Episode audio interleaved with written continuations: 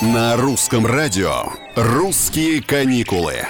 Привет, с вами Петр Кузнецов. Лето только началось, а эксперты уже знают, где мы его проведем, и как, и за сколько. Согласно масштабному опросу, точнее его результатам, большинство россиян возьмут отпуск на две недели и отдохнут на территории России. Лидируют здесь Краснодарский край, Карелия, Калининград и Алтай.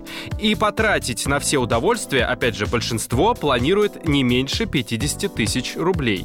Каждый четвертый опрошенный гулять будет только неделю, меньше недели отдыхать этим летом будут 7% респондентов. Вы, кстати, из какой категории? Нашли себя? «Русские каникулы». Ну а специалисты по персоналу напомнили, как говорится, пользуясь случаем, как правильно работнику оформить отпуск. Во-первых, каждый сотрудник, отработавший в компании минимум полгода, имеет право на ежегодный отдых. Соответствующий график формируется до начала текущего года с учетом пожеланий работников и согласуется в итоге с руководителем. За две недели до начала отпуска начальник обязан письменно предупредить об этом сотрудника, а компания выплатить отпускные не менее чем за три дня до ухода в отпуск.